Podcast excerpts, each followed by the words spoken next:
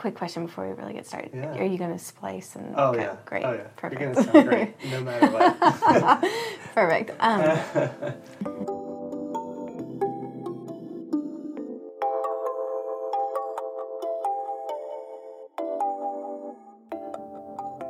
Genevieve Siegel-Holly is an assistant professor of educational leadership in the School of Education at Virginia Commonwealth University. Her research focuses on racial and socioeconomic stratification in America's public schools and asks the persistent question of what we could accomplish if we were more intentional about integration. She's the author of the book When the Fences Come Down, 21st Century Lessons from Metropolitan School Desegregation, as well as many other peer-reviewed journal articles. Dr. Siegel-Holly is one of the busiest people that I know and is fiercely committed to issues of equity in public education. She talked about how some of the most persistent challenges facing public schools relate to how segregated we still are in our school systems. So I think the purpose of public education, you get different answers depending on who you ask, and increasingly very different answers. There are a range of purposes, a broad range of purposes, and that we need to think about preparing future citizens, preparing future workers, to helping students learn how to function together, to work together in a rapidly changing society. Exposure to a range of curriculum and ideas, and fostering and nurturing critical thinking, problem solving, creativity. All of those different things, but because we've become so focused on how to measure outcomes in a very simplistic way with these standardized tests, it makes it hard to keep the range of goals at the forefront of our minds. Yeah. So is it more to the benefit of the individual who's navigating the public education system so they become a different kind of person on the other side of it, or is it more that we have a society that we have to run, and we need to train qualified people to run that society later on? I think you're getting at the tension between education as an individual pursuit and education as a collective pursuit, education as a public good versus a private good. And I don't think it's particularly helpful to keep those binaries in place. It's all of the above. But again, given our narrowing focus on the goals, I think we're also becoming more fixated on the individual pursuit. And not just the individual pursuit, this idea of like the relative success of students, not the collective success. So the relative success meaning some students are doing better than others, pursuing their individual goals, without regard for the idea that students are coming into school with really unequal opportunities. Yeah, and that leads really well into the next question. Okay. I have a theory about what you think with this, but what do you see as the biggest challenge facing public education today? Well, like I said earlier, I'm in sort of a grim moment, so feeling a little bit overwhelmed with the challenges. I think the biggest challenge confronting schools today is directly reckoning with the idea that we have a public school enrollment that is shifting faster than our schools can really grasp. And as it shifts, as it becomes more racially and economically diverse, amid toxic inequality, there's a great new book by Thomas Shapiro about the relationship between the rising inequality and the legacy of racial discrimination in our country.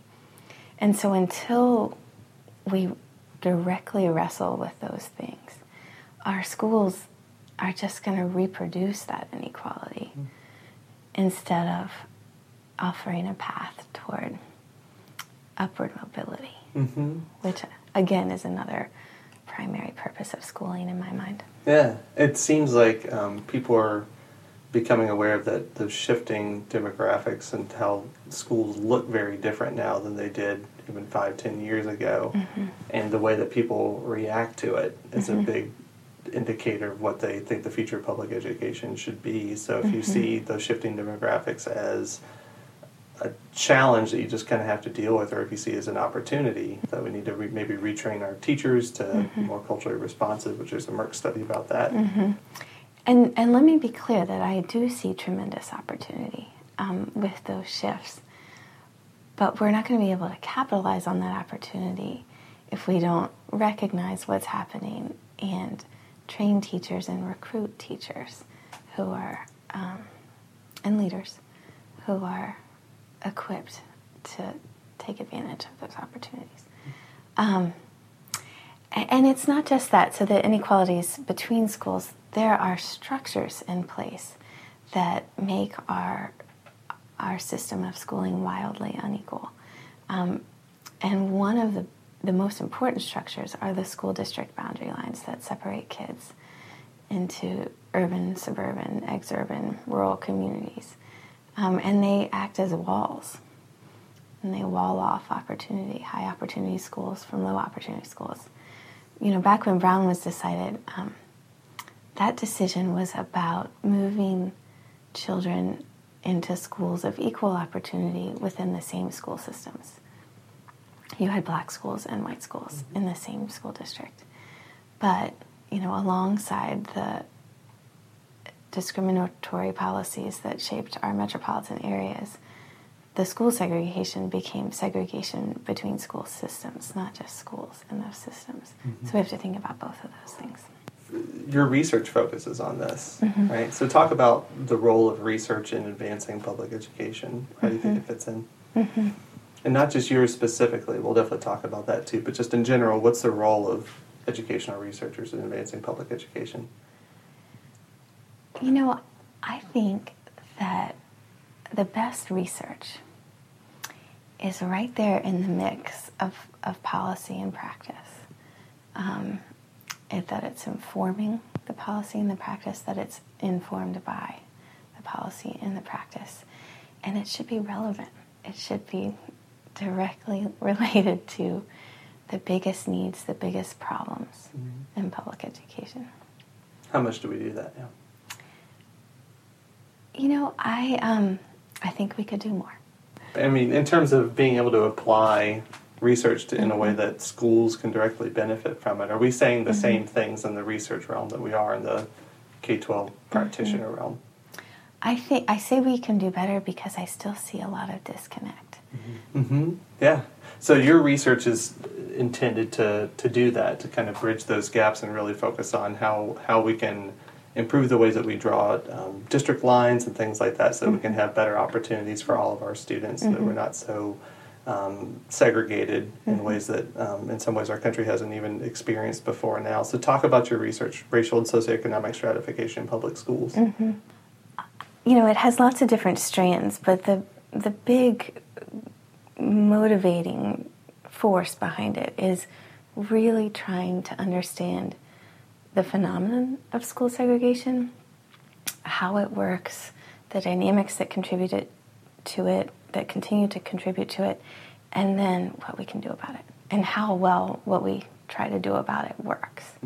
Yeah, that's so what contributes to it, because we Brown versus Board of Education happened, so it's illegal to have a segregated school system, intentionally segregated, but I think it's pretty clear that we are still a very segregated school system in our country. Yeah, what and it's complex. It's complex. But if I was going to point to some main culprits, they would include really stubborn patterns of residential segregation by race, but increasingly by income. It would include those school-related boundary lines, so the district boundary lines, but also the attendance zone boundaries that we draw within school districts. It would include school choice, and that's a big one because it has exploded over the past couple of decades. And I think there are ways to design school choice that promote voluntary desegregation, but oftentimes we neglect key aspects of choice that is actually going to promote equity, including free transportation, Yeah. Let's talk about choice a little bit more, because I feel like that choice debate is right at the heart of how people are viewing public education today, because it's almost like some people have a very extreme, not necessarily extreme, but a very privatized kind of view of school choice, where you provide something like a voucher for somebody to go to a different school with the public funds. They could take it anywhere. And then there's different versions of school choice, and I think that people are either instinctively really for it or really resistant to it, but there might be something in the middle that could be a version of it that would actually benefit students. So what do you think the role of school choice would be? Well, I think that I'm going to answer that because that's a critical question. But I think that, you know, with these conversations about choice today, it's really important to remind ourselves of what the roots of this debate are. And it goes back to something we were talking about at the beginning of this conversation. So the idea that we would provide public money for private schooling goes right back to massive resistance to Brown versus Board of Education. We were going to provide state money to help white children avoid desegregation by attending private schools. And we did. States across the South did. And I don't think it is too far-fetched to say that we're seeing a similar retreat from the public sphere today as we grow more diverse and more unequal, as we did at the time of Brown. That's the grim side. On the more positive side, I do think we have school districts from around the country that have experimented with managed choice plans, sometimes they're called controlled choice plans, that seek to promote the idea of family choice in education alongside the idea of equity in all of the choice options available to families. And those plans, you know, if you boil it down very simplistically, they would look like families ranking a set of schools in their school system or across multiple school systems, submitting their ranking, their preferences to a central office, and the central office making the final assignment decision based on lots of factors, including proximity to the home, siblings, capacity, but also diversity. Mm-hmm. Why is transportation such a key element of a school choice program that actually accomplishes access for all students? Those plans include free transportation. You know, if you can't get to a school of choice, it's not a real choice.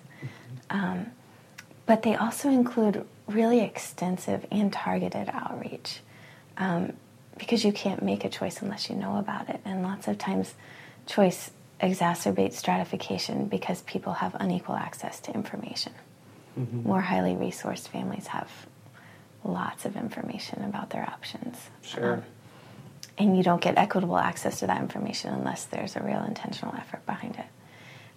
And the other thing that those plans have in common is that they have diversity goals. Diversity doesn't usually happen in any sort of stable way, at least, without some intentionality behind it. You have to really intentionally pursue it. Yeah, and what you said really struck me about how it seems like in some ways we're sort of saying the same things that we used to say either pre-Brown versus Board or right around the time Brown versus Board came out, but maybe we're speaking more euphemistically about it. Well, you know, yes and no. I think our distance from that time, from, you know, there were... our distance from that time makes us more complacent around race and discrimination. But at the same time, we are in a period of pretty overtly racist commentary. I've been wrestling with the difference between now and then, and in some ways the similarities strike me more than the differences. Yeah.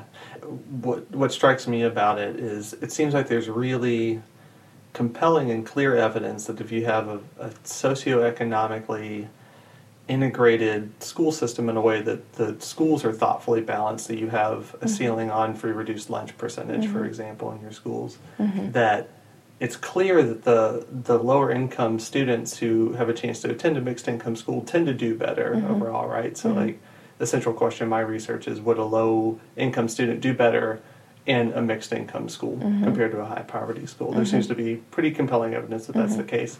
And that there's pretty strong evidence that the students who are higher income, which often correlates with doing better in school, tend to either do the same in those schools when they become more integrated, or they do even better. And then they get a real-world education about it. This is what the world's like. We're a diverse country. This is where it's supposed to be. And yet there's all this resistance still. So where's this resistance come from? I think it comes from multiple arenas. Part of it is this sort of perpetuating nature of segregation. So if you grow up isolated, you have parents who are isolated from people who are different from them by income, by race. And that is increasingly the case. And it's always been the most intense for white students. Then that breeds fear and anxiety. And I think a lot of resistance comes from, whether it's acknowledged or not, fear and anxiety of something different, something new. But, you know, the irony is that we could really work to tackle that fear and anxiety head on if we let our youngest kids gain exposure to each other. Sure. Yeah, it makes me think of the This American Life piece, the problem that we all live with. Yeah. And how incredible that story was, and how on the tail end of what happened in the Normandy School District is the students did end up integrating, and they were largely receptive to each other, right? So this initial resistance and hesitancy wasn't necessarily on the part of the students.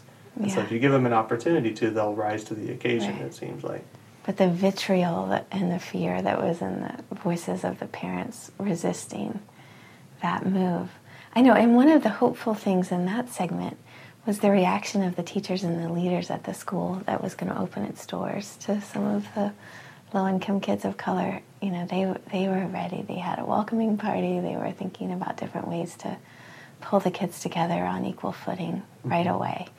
You know, so these things are not immutable, and I think we look for smaller victories to become bigger victories. Yeah. Is there a reason to believe that we're going to become more integrated or less integrated in the future in our schools, in our public schools? Well, one of the hard things to grapple with is that as we're becoming more diverse, and rapidly so, you know, white students were 80% of the enrollment in 1970, and they're less than half, especially in the younger grades across the country at this point. So that's this incredibly rapid shift, and you would expect to see more diverse schools with that growing diversity, and we're really not looking at that right now. I think one of the high points is that white students are slightly less isolated in segregated white schools today than they were even a decade ago. But it's a very small shift. You know, I think the typical white student goes to a school that's about 70% white, and in 2000 it was maybe 75% white, and that's at a time when whites are less than half of the enrollment. So, what do you see as the future of public schools? I think we're going to have to fight for the future that we want. I think we need to resist efforts to make public schools less public and more private. I think there will be some inroads over the next few years because we've taken away a lot of the backstops at the state level with our legislatures, with our governorships, with our courts. So people need to understand what's happening. They really need to dig into the language that's used to describe what the goals are, to expose that language for what it really represents, which is an assault on something that is so critical to our society, to the success of our society.